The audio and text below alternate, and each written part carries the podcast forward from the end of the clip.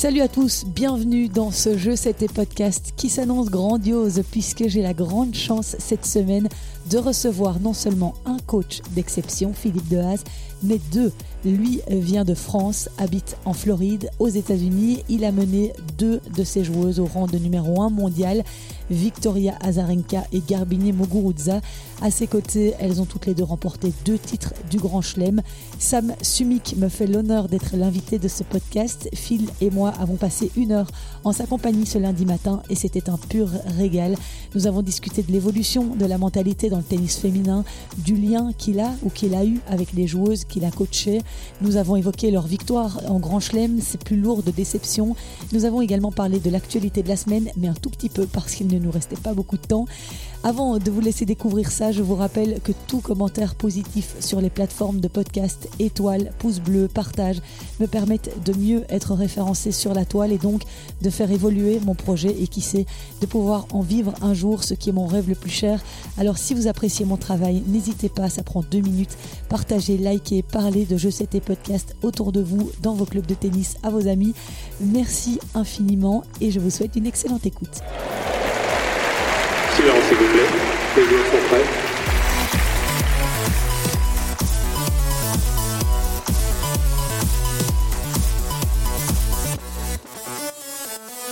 Quel fan de tennis comblé je suis ce lundi matin. À ma droite, un consultant de luxe sur ce podcast, à peine de retour de Porto, où il a aidé Great Minen à aligner une dixième victoire de rang et à soulever un deuxième trophée en deux semaines, le brillant Philippe Dehaas.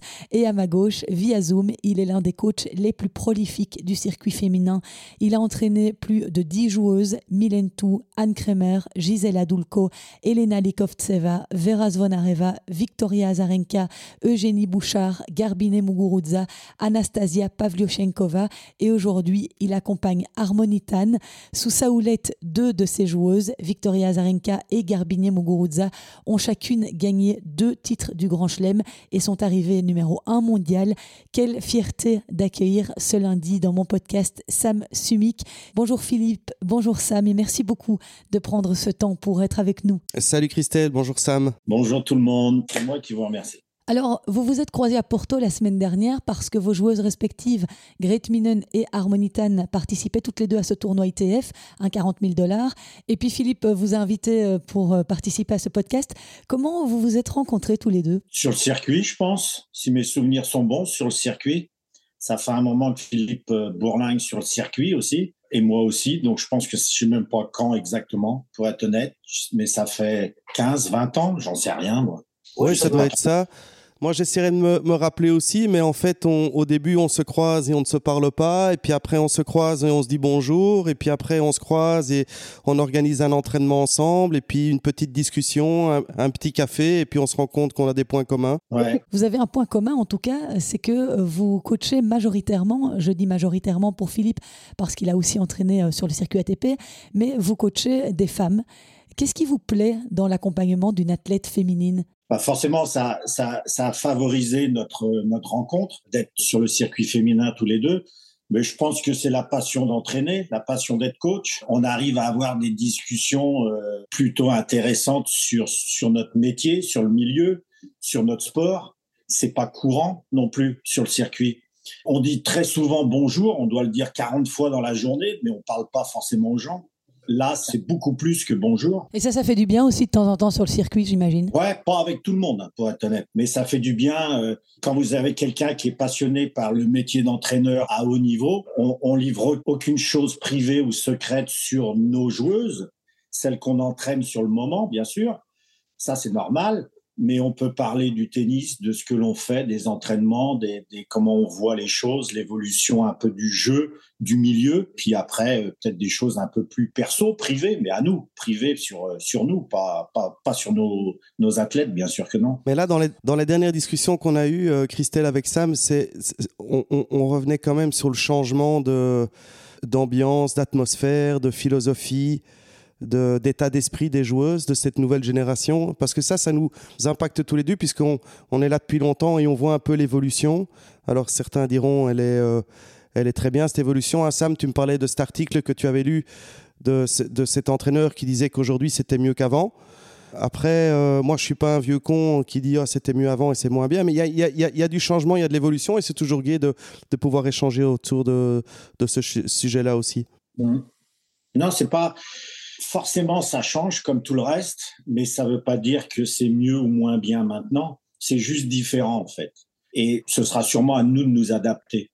Je vois pas les jeunes athlètes euh, s'adapter à nous, mais plutôt l'inverse. Maintenant, après, on a sûrement des préférences. Il y a des choses qu'on peut-être on préférait avant et qu'on retrouve moins maintenant.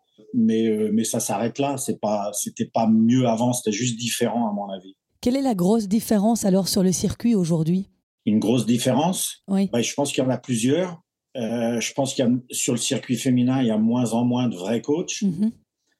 La différence aussi pour nous, c'est que quand vous changez d'athlète, parce que ça arrive, faut pas croire qu'on va faire euh, euh, 20 ans avec la même athlète.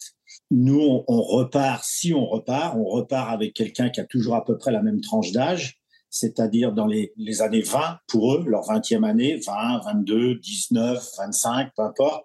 Mais nous, en attendant, on prend de l'âge, quoi. Donc le gap entre, entre eux et nous est de plus en plus important. Donc il y a ça à gérer aussi. Et ça, c'est plutôt à nous de nous adapter.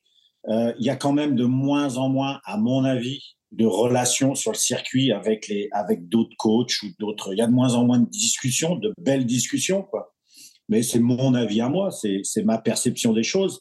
Maintenant, euh, ça ira aussi. Hein. On va s'adapter, hein. tout va bien. Tant qu'on garde cet amour d'entraîner au haut niveau, on s'adaptera, hein. tout sera bon. Hein. Et toi, Phil, les gros changements que tu as pu euh, percevoir ces dix dernières années, 20 dernières années? C'est ce que Sam disait par rapport à la différence d'âge et euh, la nouvelle génération qui voit les choses différemment. On a déjà beaucoup parlé de ce sujet-là. Hein.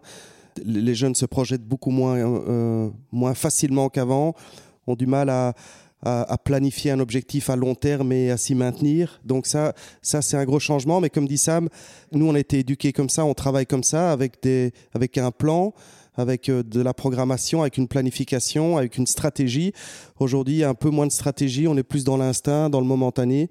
Voilà, mais comme dit très très bien Sam, c'est, ce sera à nous à nous adapter ou à sauter. Quoi.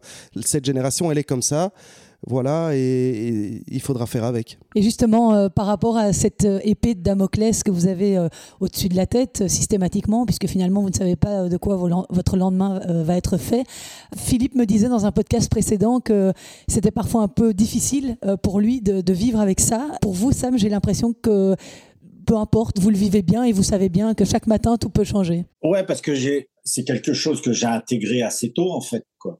Mais, euh, mais ça a été facile pour moi. Il y a, il y a deux choses, enfin peut-être plus que deux, mais je trouve qu'avoir euh, avoir la guillotine au-dessus de la tête, c'est assez intéressant en fait, parce que euh, l'incertitude que ça vous apporte, ça vous pousse un peu aux fesses aussi, à être peut-être meilleur que le voisin, oui. à être peut-être euh, faire mieux que vos adversaires, euh, peut-être euh, ça va vous pousser vous à être mieux préparé, être un meilleur coach en fait quoi. Il va falloir vous bouger les fesses pour garder votre job. Ça, c'est intéressant. Et, et, dans notre job, il n'y a qu'une chose, il faut aller gagner. Si on perd, on est dehors, ou si on perd trop souvent. Oui. Donc, je trouve que c'est assez intéressant d'avoir, je trouve, moi, mais d'avoir cette petite équation toujours dans un coin de sa tête. C'est quelque chose de facile à intégrer. Ça fait partie du jeu, en fait. Maintenant, si vous faites trois mois avec la même joueuse, c'est un succès, quoi. Avant, c'était plutôt trois ans, cinq ans. C'était plutôt bien. Voilà, ça change un peu là-dessus. Tout est un peu plus éphémère, un peu plus rapide maintenant. Donc, euh, ça complique un peu les choses parce que on ne peut rien créer et développer en trois mois. Le monde d'aujourd'hui est beaucoup moins patient qu'avant. Sam, il y a quand même un élément qui est un... Il n'y a pas que le résultat qui intervient quand même, tu vois. On peut faire des résultats et pour une raison qui est pas toujours très euh, rationnelle, on peut quand même sauter.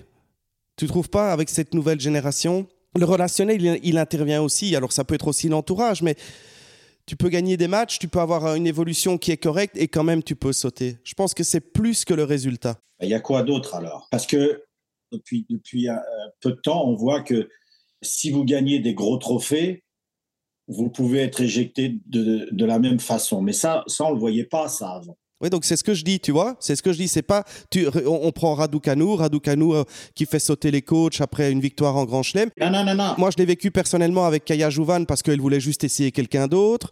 Et puis, euh, et puis avec une autre joueuse parce que financièrement, tu trouves pas le deal, mais ça marche quand même. Donc, tu vois, il n'y a pas que le fait de gagner. Non, je suis d'accord, mais ça, c'est le monde actuel. C'est celui auquel nous, on va devoir s'adapter et faire face maintenant. Ça n'existait que très, très rarement il y a quelques années et encore moins quand nous, on a démarré. Ça, c'est une équation qu'il va falloir intégrer maintenant aussi dans notre, dans notre job au quotidien. C'est-à-dire que on ne sait pas, quoi. Donc ça, ça c'est délicat parce que as, Philippe a raison en disant que c'est difficile de programmer, de prévoir et de, et de voir. De planifier. Dans un avenir court, le développement de votre athlète parce que euh, quand on démarre une aventure, on pense surtout à, à, à verrouiller notre sortie. c'est pas très sain. Moi, moi, ça m'est arrivé dans le passé d'avoir des athlètes qui jouaient moins bien parce qu'il y a des périodes qui sont moins bonnes. Ça m'est arrivé de, de, proposer de changer de coach et l'athlète me dit non, non, euh, pour X raisons, euh, j'ai l'impression qu'on travaille bien, faut passer, faut traverser la tempête et on va le traverser ensemble. Mais ça, c'est un signe d'intelligence, c'est bravo. Donc je suis resté, donc ça a fonctionné un peu mieux plus tard, et puis ça permet de rester plusieurs années. Mais c'est pas toujours le cas, c'est de plus en plus rare. Oui, il y, y, a un exemple qui est assez intéressant sur le circuit aujourd'hui, c'est euh, Maria Sakkari, dont je lisais une interview euh, il n'y a pas longtemps, qui disait qu'elle euh, elle voulait rester avec la personne avec qui elle était, c'est Tom Hill, hein, qu'elle voulait rester avec lui jusqu'à la fin de sa carrière.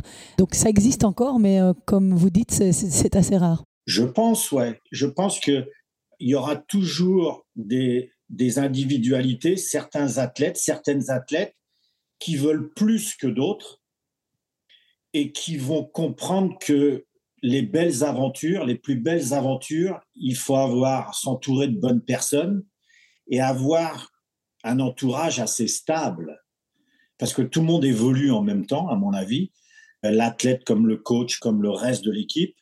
Et c'est ça qui permet de créer de belles aventures et de belles histoires. Il y a encore des gens comme ça, mais je pense que c'est celles qui voudront plus que les autres, celles qui ont envie de construire quelque chose et qui sont pas dans l'éphémère. Ouais. C'est quelques individus. D'après ce que je vois et ce que je ressens, c'est mon ressenti à l'heure actuelle. Faut espérer que ce soit cyclique et que euh, c'est juste un, quelques mauvaises années entre guillemets et puis que ça reparte sur des meilleures valeurs et vertus et, et des meilleures bases euh, plus tard. Quoi.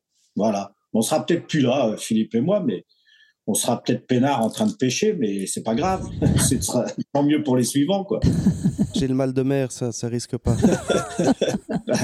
Et sinon, Sam, pour vous, c'est quoi le secret d'une bonne association joueuse, coach et fil J'aimerais vous entendre tous les deux euh, sur le sujet. Il n'y a pas de secret, en fait. Il n'y a pas, il n'y a pas euh, une façon, une méthode, une liste d'éléments que vous devez absolument avoir pour recréer une belle histoire. C'est différent à chaque fois. Euh, vous pouvez ne pas forcément vous entendre hors du travail avec votre athlète, pas forcément, mais par contre au travail, ça travaille très bien ensemble avec le reste de l'équipe. On n'est pas que seul non plus. Et parfois, euh, tout le monde s'entend bien. C'est le meilleur du monde. Mais il y a une chose à chaque fois, c'est qu'il faut que tout le monde pousse dans le même sens. Il faut que tout le monde souhaite progresser tout le monde rêve un peu dans son coin, et c'est un rêve commun, et tout le monde met l'effort, l'énergie, la bonne humeur, etc., etc., pour un but commun, et on va tous le chercher ensemble. On ne tient pas la raquette, certains, donc tout le crédit à l'athlète, pas de problème. Il faut qu'il y ait cette énergie-là, et quand vous sentez que ça, ça se crée, que vous et moi, on s'entende très bien euh, le soir au dîner ou au breakfast, on s'en fout, mais que dans le travail, vous sentez ça, cette énergie-là, là, ça va fonctionner. Vous allez traverser les tempêtes, les bons et les mauvais moments, parce qu'il n'y aura pas que des bons moments. Quoi. Et là, vous le sentez. Et, vous sentez que vous êtes fort, surtout dans les mauvais moments. Oui, c'est ça. C'est surtout être fort dans les mauvais moments qui est important, j'imagine, quand on est coach, euh, Phil. Mais juste pour rebondir sur ce que dit Sam, si euh, il est là depuis plus de 20 ans, c'est qu'il a compris l'essentiel et c'est que l'essentiel, c'est l'athlète, en fait. C'est pas, c'est pas le coach et qu'il faut, et qu'il faut, comme il le dit, euh, s'adapter en permanence. Les gars qui restent pas, c'est des gars qui viennent avec leur méthode, leur philosophie, leurs principes. C'est moi qui décide, c'est moi qui connais, c'est moi qui sais. Alors ça peut fonctionner avec un joueur ou une joueuse, mais après, euh, il, ne reste pas. Donc l'adaptation, euh, l'adaptation est, clairement la, clé pour faire ressortir l'émergence hein, et le talent chez le, chez le, joueur. Il faut être à l'écoute. Tout à l'heure, Sam disait que vous, vous discutiez de temps en temps sur le circuit, etc. Qu'est-ce que toi, tu as déjà pu euh, apprendre de ce grand monsieur du, coaching? Mais Sam, c'est une grosse, c'est une grosse personnalité. Hein. Tu l'entends ici. C'est un Breton, hein, il va te le dire, tu vois. Donc. C'est pour ça qu'il pêche. Il n'est pas français, il est breton. non, c'est, il a une, une, philosophie de la vie, une, il, a des règles. Alors, il, il parle d'adaptation, il s'adapte, mais, mais il a des fondamentaux que je trouve très forts. Et ça ressort fort dans sa personnalité. Il a beaucoup de charisme. Et j'aime bien sa, vision qu'il a, très pragmatique très juste aussi hein, euh, des choses. Alors il le dit de temps en temps avec des mots qui sont peut-être un peu rudes et j'aime ce côté très cash mais quand je lui demande son avis sur quelque chose, etc., il le dit avec euh, sa forme, moi que j'aime beaucoup, mais le fond est toujours très juste. Donc en fait, euh, il, fait réfléchir beaucoup, il, renvoie les questions et il renvoie souvent à l'essentiel. C'est comme ça que moi je définis Sam. Sam, c'est vrai que cette méthode un peu euh, directe, un peu droite, un peu brute, c'est quelque chose qui vous caractérise? Bon, peut-être ça fait partie de la personnalité, mais dans le cadre, dans le cadre du travail, le coach n'est pas le meilleur ami de l'athlète. On n'est pas là pour dire aux filles, vous êtes merveilleuses, vous êtes les plus belles toute la journée. On n'est pas payé pour ça. Quand il y a un compliment à le faire, on le fait. Quand il y a des cartons jaunes à distribuer, on les distribue. Quand il y a des rouges, il faut mettre les rouges. Et que je vous rassure, ça va dans les deux sens. Les athlètes nous mettent les rouges, les jaunes et les, tout ce que vous voulez aussi. Donc, si c'est ça, être brut, ok, pas de problème. Mais c'est plutôt honnête, à mon avis. C'est plutôt une façon honnête de présenter les choses. Et je vois pas ce qu'il y a de mal dans l'honnêteté. Ça peut peut-être vous affecter si je suis un peu trop honnête, mais, mais ça s'arrête là. Tout va bien. Je vois pas trop où est le souci. Maintenant, après, euh, peut-être ma façon de parler, les mots que je choisis, mais euh, moi, j'ai pas été élevé, euh, je sais pas, on est élevé euh, à la dure. Le, temps breton. Mais attention que les femmes sont plus sensibles. Il paraît, ouais.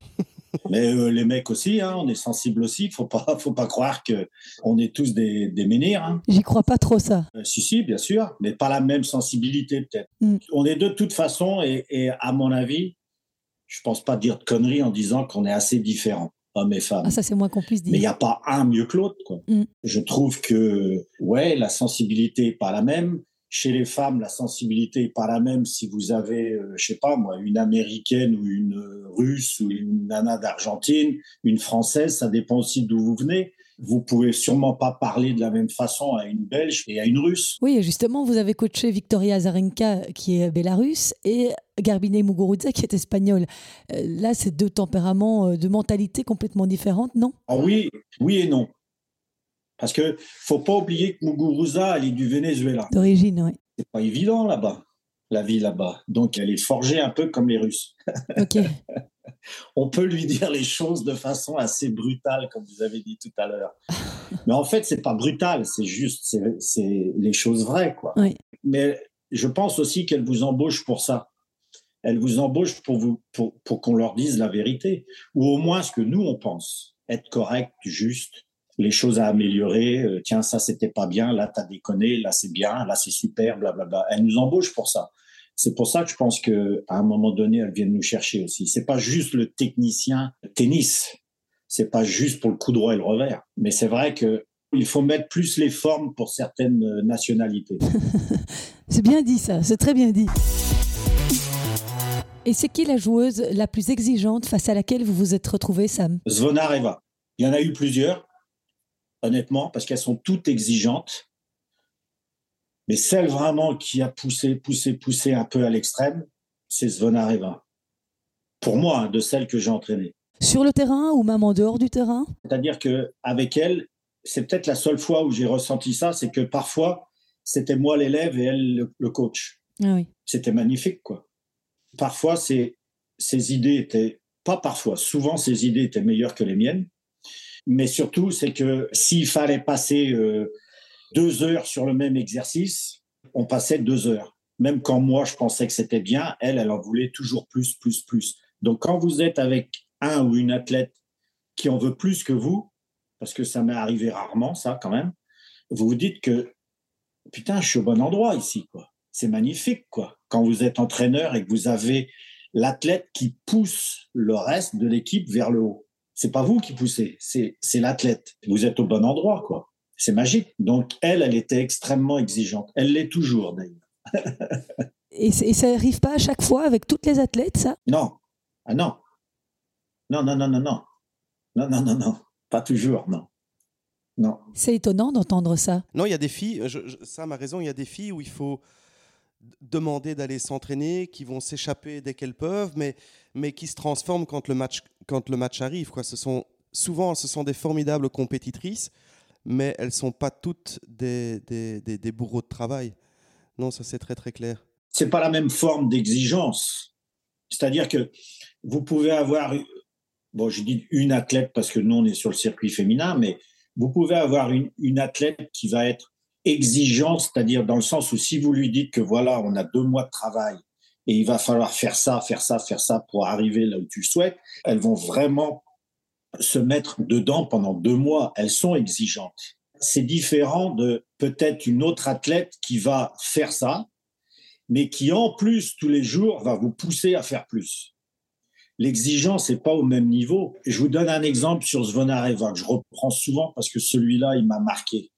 C'est que une fois sur un tournoi, elle n'était pas satisfaite de son revers. Donc on repart sur le cours pour faire des revers. Et c'était le revers croisé pour être précis.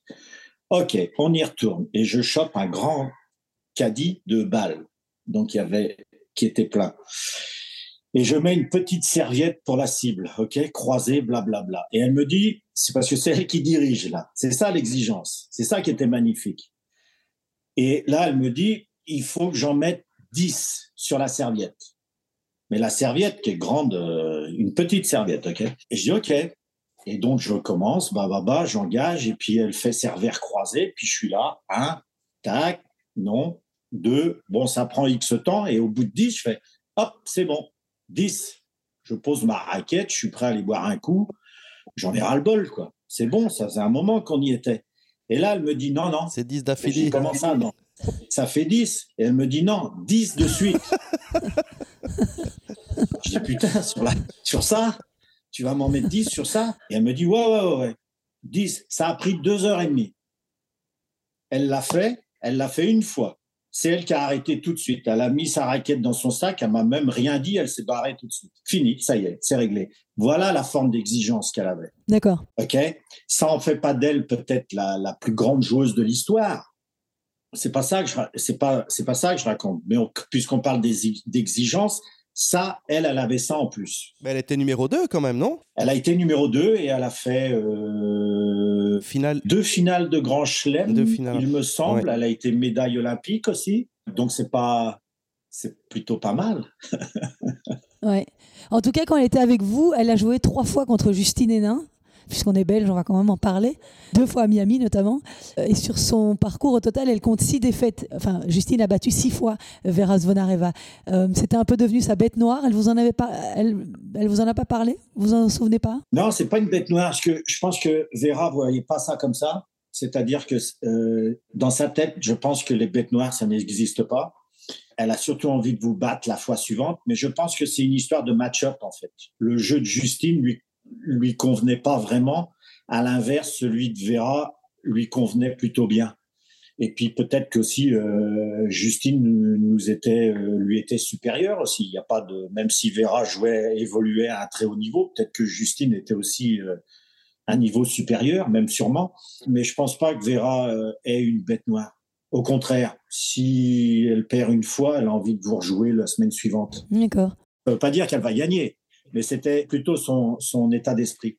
En général, on évite, on veut éviter celles qui nous battent tout le temps. Et elle et d'autres que j'ai entraînées, c'était pas leur cas. Elles voulaient tout de suite repartir. Euh. Parfois même, j'avais des joueuses qui me demandaient, euh, j'ai perdu contre euh, Justine, par exemple, X, contre X personnes. Dès que tu peux, tu mets un entraînement avec elle. Ah, oui. ah ok, super. Demain? Ouais, ok, demain. Voilà, c'est voilà. Donc c'est assez intéressant comme état d'esprit ça. Il y a beaucoup qui évitent, veulent pas, pourvu que je ne rejoue pas contre la même la semaine prochaine. On a évoqué il y a une minute euh, Justine Hénin, alors forcément euh, on a envie d'un petit peu vous entendre sur le sujet. Nous avons connu en Belgique des années dorées avec Justine Hénin et Kim Kleisters. Comment vous avez, euh, quel est votre regard sur cette période, sur ces joueuses? Fantastique, elles nous manquent. Ouais. Ouais, je pense que. À nous aussi. Hein. Ouais, je pense que ce serait très bien d'avoir à nouveau des joueuses de cette personnalité-là et avec un tennis de cette qualité-là. Ça nous manque beaucoup. Moi, je les appréciais bien. Moi, je les apprécie toujours. En tant que joueuse, j'appréciais beaucoup, moi. Donc voilà, je suis peut-être, euh, je suis peut-être, euh, comme je suis fan, je suis peut-être pas. Mais euh, non, non, je pense que je pense que c'était une belle époque. Vous auriez aimé les coacher, Kim ou Justine? Ouais, ouais, sûrement, ouais. Mais ça va, moi, j'ai pas à me plaindre. Hein. Tout va bien. Hein. Ben oui, c'est le moins qu'on puisse dire avec votre CV. 30 ans sur le circuit, j'ai eu que des très très bonnes joueuses, hein. donc je peux pas me plaindre. Mais forcément, euh, qui, qui n'aurait pas aimé? Ah, Qui n'aurait pas euh, aimé euh, entraîner ces deux joueuses-là Bien sûr. Mm. Quel sentiment ça fait de gagner un grand chelem en tant que coach? Mm. C'est difficile à expliquer en fait, mais, mais les sentiments qui ressortent, c'est vous êtes content pour la joueuse le sentiment d'avoir fait du bon boulot. Partager un moment très rare, très spécial avec votre équipe. C'est assez émotionnel en fait. Et après, à titre personnel, euh, vous dites merde, j'ai de la chance d'être là, quoi. C'est pas mal, quoi. Je suis bien, je suis bien là, en fait. Hmm. Voilà. Et vous avez connu quatre fois ça en plus. Ouais, puis j'ai connu les défaites aussi, surtout. Parce que ce qui permet d'apprécier quand vous en gagnez un, c'est que c'est surtout euh, ceux que vous avez perdus. C'est pas les mêmes émotions. Comment on gère les, défaites en tant que coach? Euh, Comment on gère le, mental de la joueuse à ce moment-là quand elle est euh, dans un gouffre pour la faire remonter? Hmm. Encore une fois, ça va dépendre un peu de l'individu. Ça va dépendre un petit peu de l'athlète et de la personnalité que vous avez en face de vous. En général, il n'y a pas beaucoup de blablabla si vous perdez il euh, faut laisser les choses un peu se poser. On va en parler peut-être quelques heures plus tard, euh, peut-être le lendemain. Il n'y a pas 36 solutions, hein, pour être honnête. Mm. C'est comme ça que moi, je le vois d'une façon assez simple. Soit vous allez vous jeter avec votre athlète euh, au-dessus du pont, et puis on y va ensemble, soit dès demain, on, se relève. quoi. Mm. C'est pas vous qui décidez, c'est l'athlète qui décide, qui va vous le dire ou qui va vous donner quelques informations par son comportement qui va vous donner les indications que on repart au boulot. On y retourne. Oui, mais enfin, si elle est défaite et qu'elle n'est plus motivée, il faut la pousser quand même un peu. Mais vous pousserez personne si elle n'a pas envie. Il y a une expression en anglais que j'aime bien, mais je ne sais pas comment la traduire en français. Si le cheval a soif, vous pouvez l'amener euh, à la mare d'eau, mais vous ne le forcerez pas à boire. Et l'athlète, c'est pareil. Vous ne forcerez pas quelqu'un qui a du tempérament, du caractère à faire quelque chose qu'elle ne souhaite pas ça marchera pas. Phil, tu voulais ajouter quelque chose par rapport à ça? Oui, c'est comment gérer la défaite ou la victoire. Et c'est pour ça que c'est pas toujours facile de s'y retrouver aujourd'hui parce que moi, je vends le processus, je vends le, plan. Je souhaite toujours que ma joueuse apprenne quelque chose, qu'elle gagne ou qu'elle perde. Et donc, pour moi, la victoire ou la défaite n'a c'est pas ça qui a de la valeur. L'essentiel. Alors bien sûr, ils se nourrissent avec des victoires. C'est le fuel pour faire avancer la voiture. On en est bien conscient. Mais aussi, je pense que notre rôle, c'est de leur faire comprendre que c'est bien de gagner, c'est pas grave de perdre, ou c'est très bien d'avoir gagné. Mais je veux dire, l'essentiel n'est pas là. L'essentiel est, de, est de progresser et d'avancer et d'avoir une vision qui est quand même générale et globale si on travaille un an de se dire bon, bah, tu peux perdre quatre fois de suite en janvier, c'est pas pour ça qu'en décembre, tu, tu, tu, vas perdre 350 places à la, au classement. Donc c'est le processus qui est important. Et je pense que notre rôle aussi, c'est de c'est d'englober ça dans, dans, dans, la mentalité de, et dans l'état d'esprit de, de, la joueuse pour ce qui permet aussi de, bah, de relativiser euh, les défaites. Euh, je pense que c'est important. Il y a des défaites dont vous vous souvenez, Sam, euh, qui ont été particulièrement douloureuses? Ouais, bien sûr. Bien sûr, j'y pense tout le temps. Hein. bien sûr. Lesquels, par exemple? Finale US Open, Nazarenka, euh, Serena. Celle-là, elle fait mal aux fesses, toujours. Ouais. Rappelle-moi un peu le, le, match, je me souviens pas. C'était Elle est, elle est devant. euh, Troisième set, 5-3 pour Vika. 30 A. Vika, elle a un coup droit le long de la ligne qui sort de quelques centimètres. C'est celui-là qu'elle doit jouer, mais il sort de quelques centimètres. Et euh, comment euh, là, la foule s'y mêle parce que la foule à New York a comment euh, une importance capitale. Et là, tout bascule, on perd 7-5. Et là, ça fait très mal. Et là, elle a mis combien de temps à, à se relever de ça? Alors, euh, euh, sans rentrer dans le... Parce que c'est des moments aussi qui, qui vous appartient, à vous et à l'athlète et tout ça. intime. Mais ça a été euh, l'exemple que je prenais tout à l'heure. Soit on se jette du pont, on- ça tombait bien, on est à New York, il y a ce qu'il faut. Euh, euh, comment, soit on se remet au boulot le lendemain. C'est une discussion qu'on a eue qu'on a eu le soir même en rentrant à l'hôtel dans la voiture, dans le transport. Je me souviens très bien, elle avait, il n'y avait pas que elle et moi, il y avait aussi le reste de l'équipe, kiné, etc., etc. Et elle avait demandé deux voitures, une pour elle et moi et une pour le reste de l'équipe. Et, et je, voilà, ça s'est fait comme ça. Et dans la voiture, on a eu cette discussion. C'était silencieux et je savais pas trop quoi dire. Et euh, je lui ai proposé, on se jette du pont, on, on rebosse demain. Voilà, je lui ai proposé, et puis euh, c'est elle qui a dit non, non, on remet ça demain. Tu lui as posé. Sam, tu lui as posé. quelques verres, on remet ça demain. Sam, tu lui as posé la question comme ça? Vraiment, cette question-là? Ouais, ouais, je me souviens très bien. Je sais pas si elle, elle s'en souvient, mais moi, je me souviens très bien.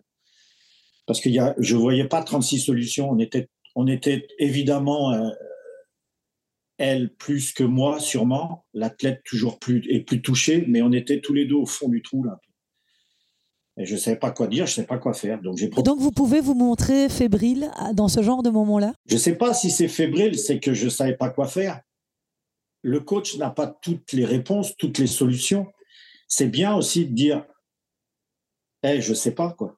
Mm. Mais on va trouver. On va se prendre un peu de temps, on va trouver ensemble. Mais je sais pas. Sam, ça, c'est quelque chose que j'aime beaucoup chez toi, et parce que c'est l'humilité, quoi. Et l'humilité, elle est, euh, c'est pas quelque chose qui s'apprend, et c'est indispensable aussi. C'est bien d'entendre un type de ton, de ton expér- qui a ton expérience et ton expertise, de dire, bah oui, il y a des moments, moi, je sais pas, et c'est pas un problème, quoi. C'est bien de l'entendre pour euh, ceux qui nous écoutent. On peut pas Ouais. tout savoir, on peut pas tout contrôler, et on n'est pas obligé de tout savoir non plus. On peut pas tout savoir. Personne ne sait tout. Parce que forcément, euh, en 30 ans, il y a des moments où je me suis dit, putain, je sais tout. j'ai tout compris. Mais dans la journée, j'ai bien compris que j'avais pas compris grand-chose, en fait. quoi. Je sais pas si vous arrivez à me suivre, mais en général, l'athlète vous rappelle très vite que t'as rien compris, ça. Donc c'est plutôt pas mal, quoi. C'était bien, mais je me souviens d'une discussion que j'avais eue avec Olivier de Kersauzon, qui est quand même dans le milieu de la voile quelqu'un d'incroyable, de, monstrueux. Et il me disait, lui, qu'il connaissait pas grand-chose euh, à la voile. Et je disais, arrête, quoi. J'arrivais pas à comprendre. Et là, il me dit, non, non, je connais pas grand-chose. Ce que je connais tient sur un post-it grand comme ça. Mais par contre, j'en suis sûr. Et j'ai trouvé ça pas mal et ça m'a fait réfléchir. Et c'est un peu ça, la représentation que je me fais. Je connais pas grand chose. Ça peut tenir sur un post-it aussi. Je reprends ce que Olivier m'a dit. OK, ça vient pas de moi, mais j'en suis quasiment sûr. ça fait pas grand chose en 30 ans, quoi. Comment on fait pour rester humble, Sam, quand on a mené deux joueuses au rang de numéro un mondial et qu'on a remporté avec elles quatre trophées en Grand Chelem? Oh, c'est pas compliqué. C'est pas compliqué. Euh, je peux parler que dans mon cas. C'est comme ça que je vois les choses. Je suis, il y a sûrement mon éducation, donc sûrement euh, la faute à mes parents. donc euh, comment Et après, moi, je suis là par hasard en fait. Je suis sur le circuit par hasard. Je sais pas ce que je voulais faire. C'est pas ce que j'avais en tête. C'est pas blablabla.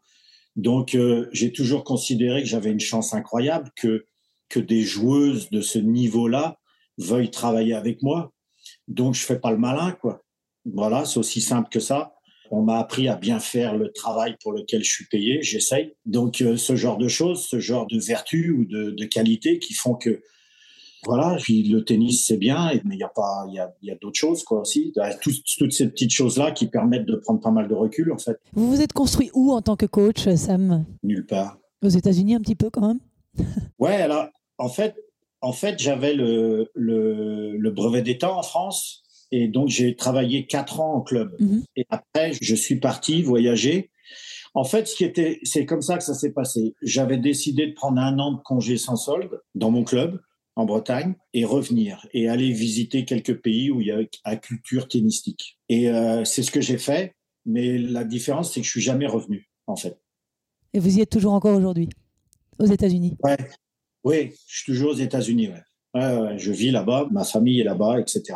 Donc, euh, je suis jamais revenu. Et j'ai eu l'opportunité de travailler dans une académie aux États-Unis. Et six mois plus tard, j'étais sur le circuit. L'Académie Palmer. Voilà. Mais c'était pas prévu. C'était prévu que j'aille voyager un an et que je rentre à Lorient dans mon club et puis je rebosse, quoi, comme tout le monde. Et la première joueuse que vous avez coachée dans les années 2000, Mylène Tou, est devenue votre épouse. Ouais. Vous l'avez euh, amenée de la 140e place à la 35e place mondiale. Euh, C'est grâce à elle que tout a commencé? Bien sûr. Ouais, ouais, ouais, ouais, je sais pas si tout démarre là, mais ma première expérience et mon et mon euh, le fait de m'amener sur le circuit, c'est grâce à elle, ouais. Mm. J'avais une petite question à vous poser par rapport à l'actualité et euh, à Garbini Muguruza, qui était une excellente, une brillante joueuse et qui, depuis euh, quelques mois, depuis le mois d'octobre, sombre un petit peu. Je crois qu'elle est au-delà de la 80e place mondiale aujourd'hui, vue de l'extérieur, mais vous qui l'avez longtemps accompagnée, comment vous pouvez expliquer ça? Alors je sais pas comment l'expliquer parce que il faudrait faire partie de son équipe actuelle pour vraiment savoir un peu euh, ce qui se passe. Je ne suis plus dans l'équipe, donc je ne suis pas au courant. Donc je suis pas en contact régulier, mais par contre, euh, si on se croise sur les tournois, si on se voit, il n'y a pas de problème. On peut aller boire un café, se dire bonjour, etc. Ça ne veut pas dire que maintenant que je ne suis plus dans l'équipe, elle va s'ouvrir à moi, elle va tout me dire, elle va tout me raconter. Je ne pense pas. Ça leur appartient, c'est à eux de trouver les solutions. Mais euh, c'est une joueuse qui a de telle qualité, ça devrait être possible de faire en sorte que ce soit juste un mauvais passage, quoi. Juste traverser la tempête. Il me semble qu'elle est capable d'une semaine à l'autre d'inverser la tendance. Ça, c'est une qualité qu'elle a qui est incroyable. Voilà, c'est tout. ce que Je sens, j'en sais pas plus. Quoi. Vous avez croisé euh, Conchita Martinez, vous avez travaillé un petit peu avec elle euh, au moment où vous vous occupez de Garbinet Ouais, bien sûr, parce que déjà au départ, euh, Conchita était capitaine de Fed Cup, donc on se croisait déjà euh, pour la Fed Cup quand Garbinier était sélectionné, et puis euh, Conchita euh, aidait Garbinier déjà, donc euh, forcément, ouais, on s'est croisés, bien sûr, bien sûr, ouais. Vous avez appris d'elle aussi? Que dalle. ah, rien. Ok, ça a le mérite d'être clair. C'est ce que je disais tout à l'heure, c'est ce, c'est ce côté cash, moi, qui me plaît beaucoup. Euh, Non, mais je ne vais, pas- je vais pas vous mentir. C'est une personne que j'apprécie. C'est sûrement un très bon coach. Il n'y a, il y a aucun problème. Mais moi, j'ai rien appris. Donc voilà, quoi. de qui C'est tout. Mais il n'y a rien de méchant. Il y a rien de méchant dans ce que je dis. hein. Et de qui vous avez appris alors euh, au cours de votre carrière? Sur les coachs, Oui. d'autres coachs ou apprendre en général? Apprendre en général, mais est-ce qu'il y a un mentor qui vous a euh, inspiré? Non, j'ai pas de mentor, mais des gens qui m'ont aidé, qui m'ont, sans le savoir, parfois, sûrement, ouais. Ouais, ouais, ouais. Que ce soit des, des gens dans le sport, dans le tennis ou autre. Ouais, ouais, ouais, bien sûr, ouais. Ouais, ouais, ouais. Mais euh, mentor, non, j'en ai pas, non. Pas forcément un. Mais des gens qui a- vous aident, il y a toujours, il y a toujours ça. Et il y a un joueur ou une joueuse que vous auriez rêvé de, de coacher un jour, euh, que, vous, que vous rêveriez encore de coacher dans votre carrière euh? Rêver, pas forcément, non. Rêver, c'est un mot assez fort quand même. Des fois, quand je réfléchis, j'aurais beaucoup aimé, peut-être que ça m'arrivera, c'est pas encore fini, mais avoir ce genre d'histoire et d'aventure humaine qu'ont les joueurs, certains joueurs ou certaines joueuses qui durent quasiment toute leur carrière avec la même équipe, à peu près. On peut penser à, vous parliez de Justine, euh, on peut penser à Justine et Carlos, par exemple, qui ont fait plus que 3-5 ans. Oui. Euh, on peut parler de Tony Nadal Rafael Nadal et Tony Nadal. Euh, on peut parler de Novak avec euh, Vajda. Les plus belles histoires, en général, c'est celle-là. J'aurais bien aimé participer à ce genre de choses avec une joueuse ou un joueur où vous ne savez pas à l'avance que ça dure 10 ans, peut-être, ou plus, mais qu'une fois que le, le rideau est tiré, euh, dire, ah bah j'ai quand même passé 11 ans, Mhm. c'est pas mal. Euh, J'aurais bien aimé. J'ai entraîné 11 ans ma femme, c'est pas mal. Ça t'aurait plu, toi, Phil? Ben, comme entraîneur, je pense que c'est ce qu'on recherche. C'est gai pour personne de, de passer de l'un à l'autre euh, et, de, et de ne pas pouvoir fixer les choses. Mais on est dans la vie comme on, comme on, travaille. Moi, j'ai la même femme depuis plus de 20 ans. Et alors, j'ai des copains qui changent de femme tout le temps et qui trouvent leur équilibre. Hein, mais moi, j'aime le. J'aime construire, j'aime le long terme, j'aime passer des moments compliqués pour savourer les bons moments derrière. Mm. Je trouve que la vie, c'est plein de hauts, plein de bas, et c'est dans les bas qu'on se construit aussi. Et avec une athlète, c'est la même chose. Donc bien sûr que c'est ce que j'aurais aimé faire aussi. Je pense que ça n'arrivera plus maintenant, mais pas grave. Je me suis bien amusé quand même. On ne sait pas, on ne sait pas, peut-être. Peut-être ça nous arrivera. Mais c'est assez fort quand même. Le message est clair quand, euh, quand l'équipe reste à peu près la même et que et qu'on fonce vers le haut euh, tous ensemble. Mm. C'est assez intéressant cette, euh, cette recherche de l'excellence pour tout le monde. Donc des gars comme Novak, en plus, j'aime beaucoup son approche et, toute l'approche holistique et tout ça qu'il a et blablabla. Et puis, j'ai la chance de pouvoir discuter avec euh, tous ces gens-là. Donc, euh, euh, c'est intéressant quand vous êtes quelqu'un qui recherche toujours le petit détail pour être meilleur sur une durée longue comme ça. Donc, c'est quand même bien d'être là. et c'est ça que tu peux pas faire quand tu n'as pas le temps ou quand tu travailles peu longtemps. C'est que finalement, D'abord, tu vas sur l'essentiel et puis tu, consolides les, grosses bases, les, fondamentaux.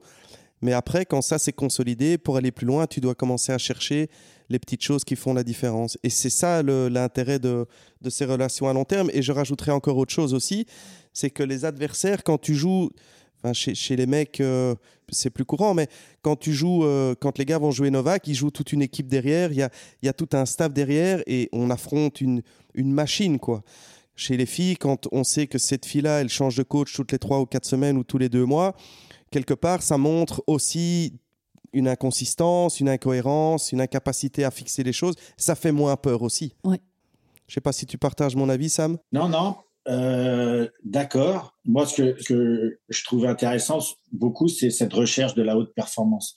Et, dans la haute performance, c'est pas que le coup droit ou la technique du coup droit ou du revers et tout ça. Ça dépasse tout ce cadre. C'est tellement maintenant, c'est tellement étendu, le champ d'action est tellement étendu pour être meilleur qu'hier ou la meilleure version de vous-même, ok, que là, c'est vachement intéressant. Donc, sur une période d'une durée assez longue, vous avez le temps d'explorer tous ces aspects de la haute performance. Mm. Et ça signifie que tout le monde est sur, dans le même bateau, quoi tout le monde avance vers le même objectif. Ça, ça me semble intéressant. C'est sûr qu'à l'heure actuelle, en 2023, mais depuis un moment déjà, on ressent tout ça, c'est que la patience n'est pas la vertu numéro un euh, en ce moment, quoi. Et on peut pas faire du bon boulot sans nous accorder un peu de temps. Bien sûr. Et ça, c'est une, c'est une vertu qui, qui est dure à trouver en ce moment. Hmm.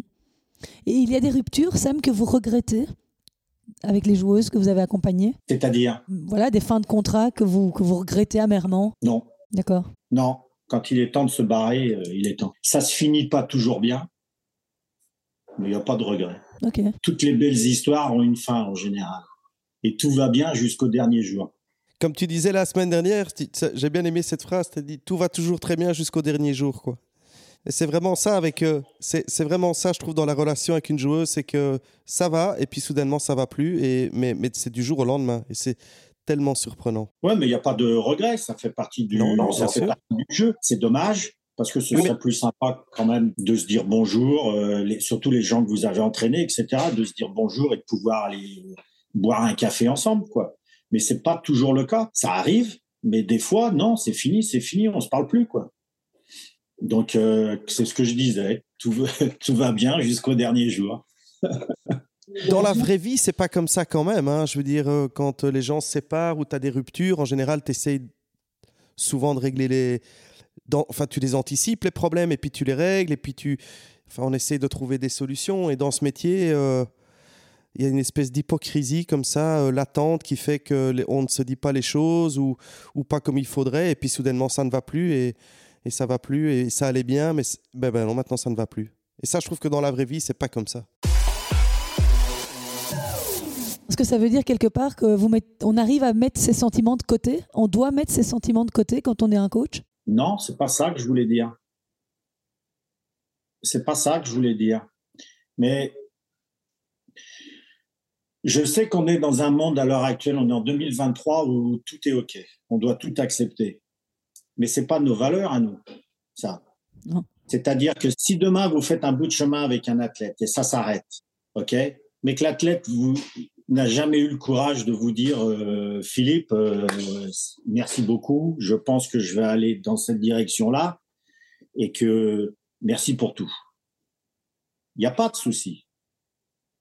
Mais si l'athlète, vous, vous attendez toujours qu'elle vous dise ou qu'il vous dise, hé, on arrête, Philippe. Comment est-ce possible d'aller boire un café après? Il manque quelque chose, non? Sans, explication. Moi, je ne sais pas le faire.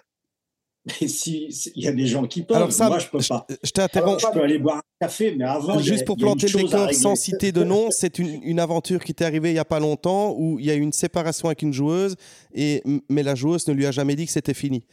Donc il faut se rendre compte de, du contexte qui est juste hallucinant, hallucinant. Donc samedi, j'attends toujours, j'attends toujours qu'elle me dise que c'est fini, parce que la fille ne lui a jamais dit. J'ai connu ça, mais en amour. Moi, j'ai rien, j'ai rien contre elle. Je, j'ai rien contre elle. Je lui souhaite que du bon. Mais comment, comment je fais pour aller boire un café comme si de rien n'était? C'est pas, c'est pas, c'est pas comme ça que j'ai été élevé. C'est pas, c'est pas les vraies valeurs, ça. Donc, donc voilà, tout, tout va bien jusqu'au dernier jour. Mais il n'y a mm. pas de mal. Mm. C'est OK. Alors, s'il faut être sentimental pour ça ou pas, moi, pas trop, alors, dans ces cas-là. Bien sûr. Là, je suis pas trop sentimental, non. Sam, j'ai déjà pris beaucoup de votre temps, donc euh, je ne veux pas abuser de votre gentillesse. On reste encore plein. C'est adorable, merci. Mais euh, je voudrais juste revenir euh, sur l'actualité de la semaine écoulée parce que c'est un petit peu le principe de mon podcast. Alors, on n'aura pas le temps de voir tous les tournois qui se sont déroulés parce qu'il y, en a eu un paquet. Mais je voulais évidemment m'arrêter en France, à Montpellier, où un jeune Français s'est illustré cette semaine. Il est arrivé en demi-finale du tournoi Open Sud de France c'est Arthur Fils. Il a été euh, sorti par Yannick Sinard, futur vainqueur du tournoi d'ailleurs, un septième trophée hein, pour l'Italien. Est-ce que vous pouvez me parler un petit peu de ce jeune euh, joueur français qui est attendu un peu comme euh, le Messi, j'ai envie de dire, en France? On attend une relève à la belle génération que vous avez connue avec les Tsonga, Gasquet, mon fils. Bah, je le connais parce que je le croise un peu sur Paris quand, quand j'entraîne Harmonitan Mhm. au CNE à Paris, donc je le croise puisque lui s'entraîne là aussi, quoi. Donc voilà comment en fait je le connais.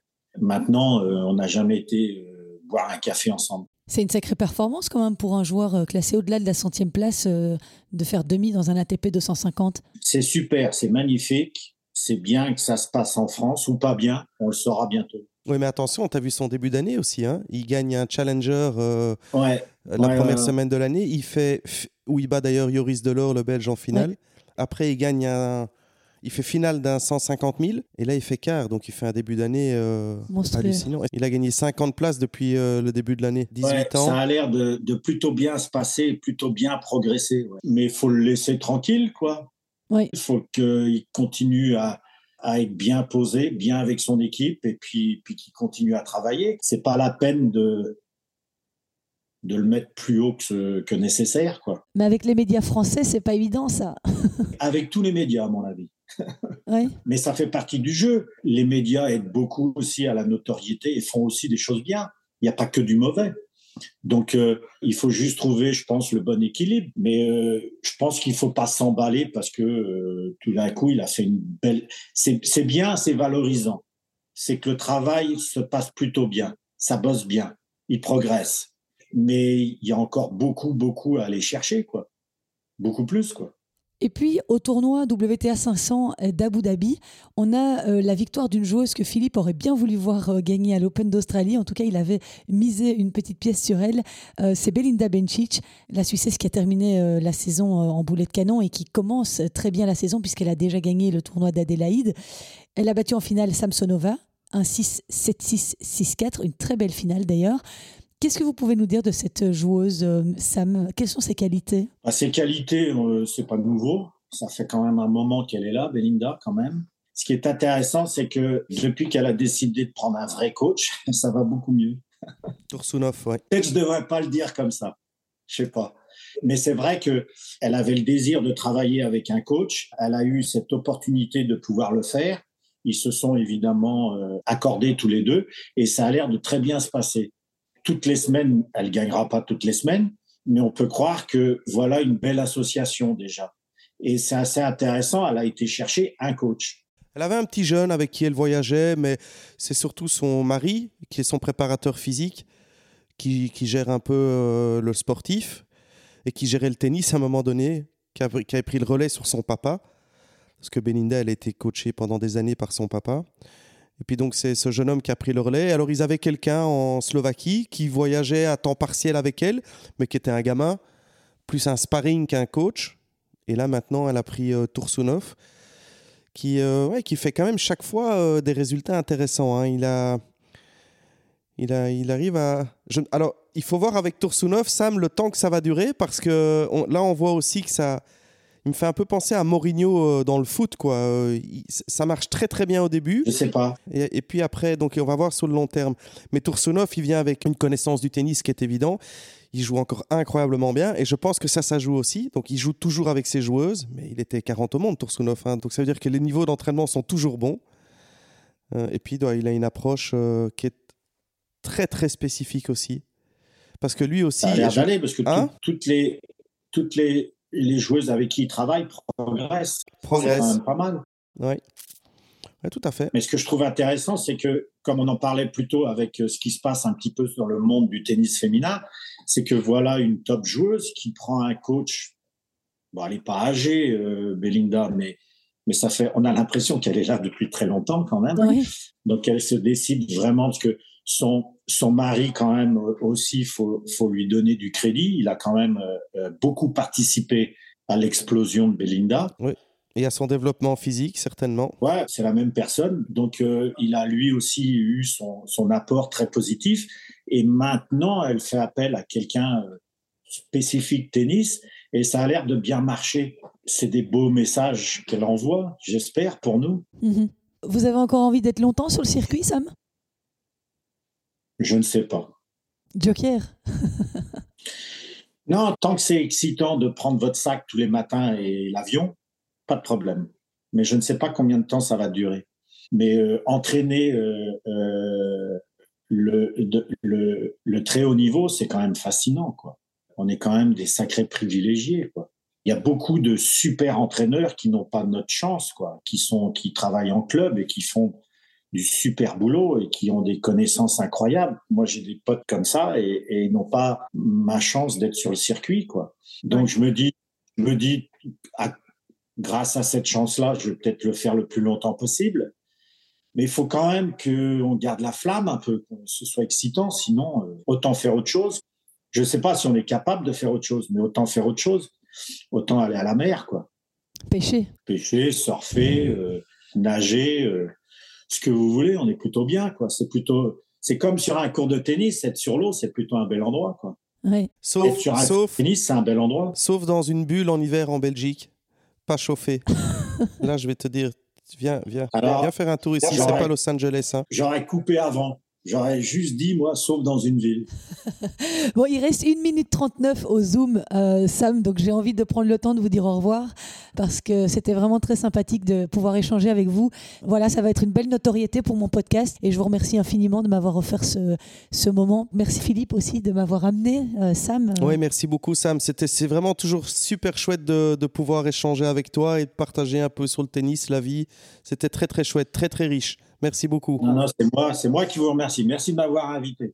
Et puis, euh, con- continuez parce qu'on aime bien les podcasts. Ah, mais c'est gentil. Bah, écoutez, n'hésitez pas à parler du mien euh, autour de vous. le mien, il est belge, il n'est pas français. Donc voilà, c'est ça qui fait ma particularité. Il n'y a pas de souci. Je vous souhaite plein de bonnes choses. Salut, Sam. Merci, bon courage, à bientôt. Merci. Ciao. Merci, au revoir.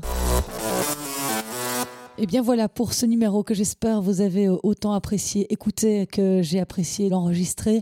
Alors je n'ai pas eu l'occasion de parcourir l'actualité de la semaine écoulée avec autant de détails que je le fais d'habitude. Je tenais quand même à vous préciser euh, qu'on a euh, un autre joueur, outre Arthur Fils, qui est devenu le plus jeune demi-finaliste français dans un tournoi ATP depuis Richard Gasquet en 2004. Arthur Fils qui a 18 ans et 8 mois. Mais on en a un autre qui a marqué l'histoire cette semaine à Dallas. C'est un joueur chinois de 23 Il s'appelle Wu Yibing et il est devenu le premier joueur chinois de l'Air Open à remporter un tournoi ATP. Il était classé au-delà de la millième place l'an dernier et il a atteint ce lundi la 58e place mondiale. Donc énorme performance de ce jeune joueur. À Cordoba, c'est Sébastien Baez qui a remporté le tournoi et à Linz, eh bien, c'est la jeune russe de 21 ans, Anastasia Potapova, qui a soulevé son deuxième trophée en carrière. Elle a battu en finale Petra Martic assez sèchement, 6-3, 6-1. Petra Martic, eh bien, c'est elle qui avait éliminé Alison Van Uytvanck au deuxième tour de ce tournoi. Elle avait vraiment eu du mal contre la Belge Martic, 6-4, 6-7, 7-6.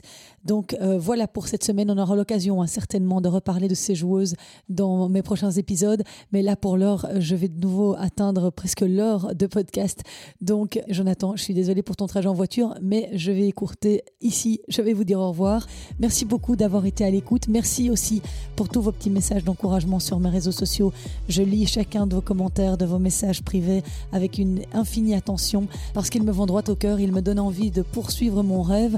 En tout cas, n'hésitez pas à continuer. Vous pouvez en abuser hein, des messages comme ça. Merci infiniment. Sachez que prochainement, pour me permettre de faire des enregistrements autrement qu'avec Zoom euh, qui coupe toutes les demi-heures, pouvoir également aller sur quelques tournois, vous euh, proposer des reportages, des interviews, eh bien, je vais lancer une offre d'abonnement, un crowdfunding. J'espère évidemment de tout cœur que vous me suivrez dans cette démarche, mais je vous donnerai tous les détails sur les réseaux sociaux. Je suis en train de finaliser tout ça.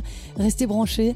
Merci d'avoir été au rendez-vous. Portez-vous bien. On s'entend la semaine prochaine, sans faute, lundi. Merci pour votre fidélité. Ciao.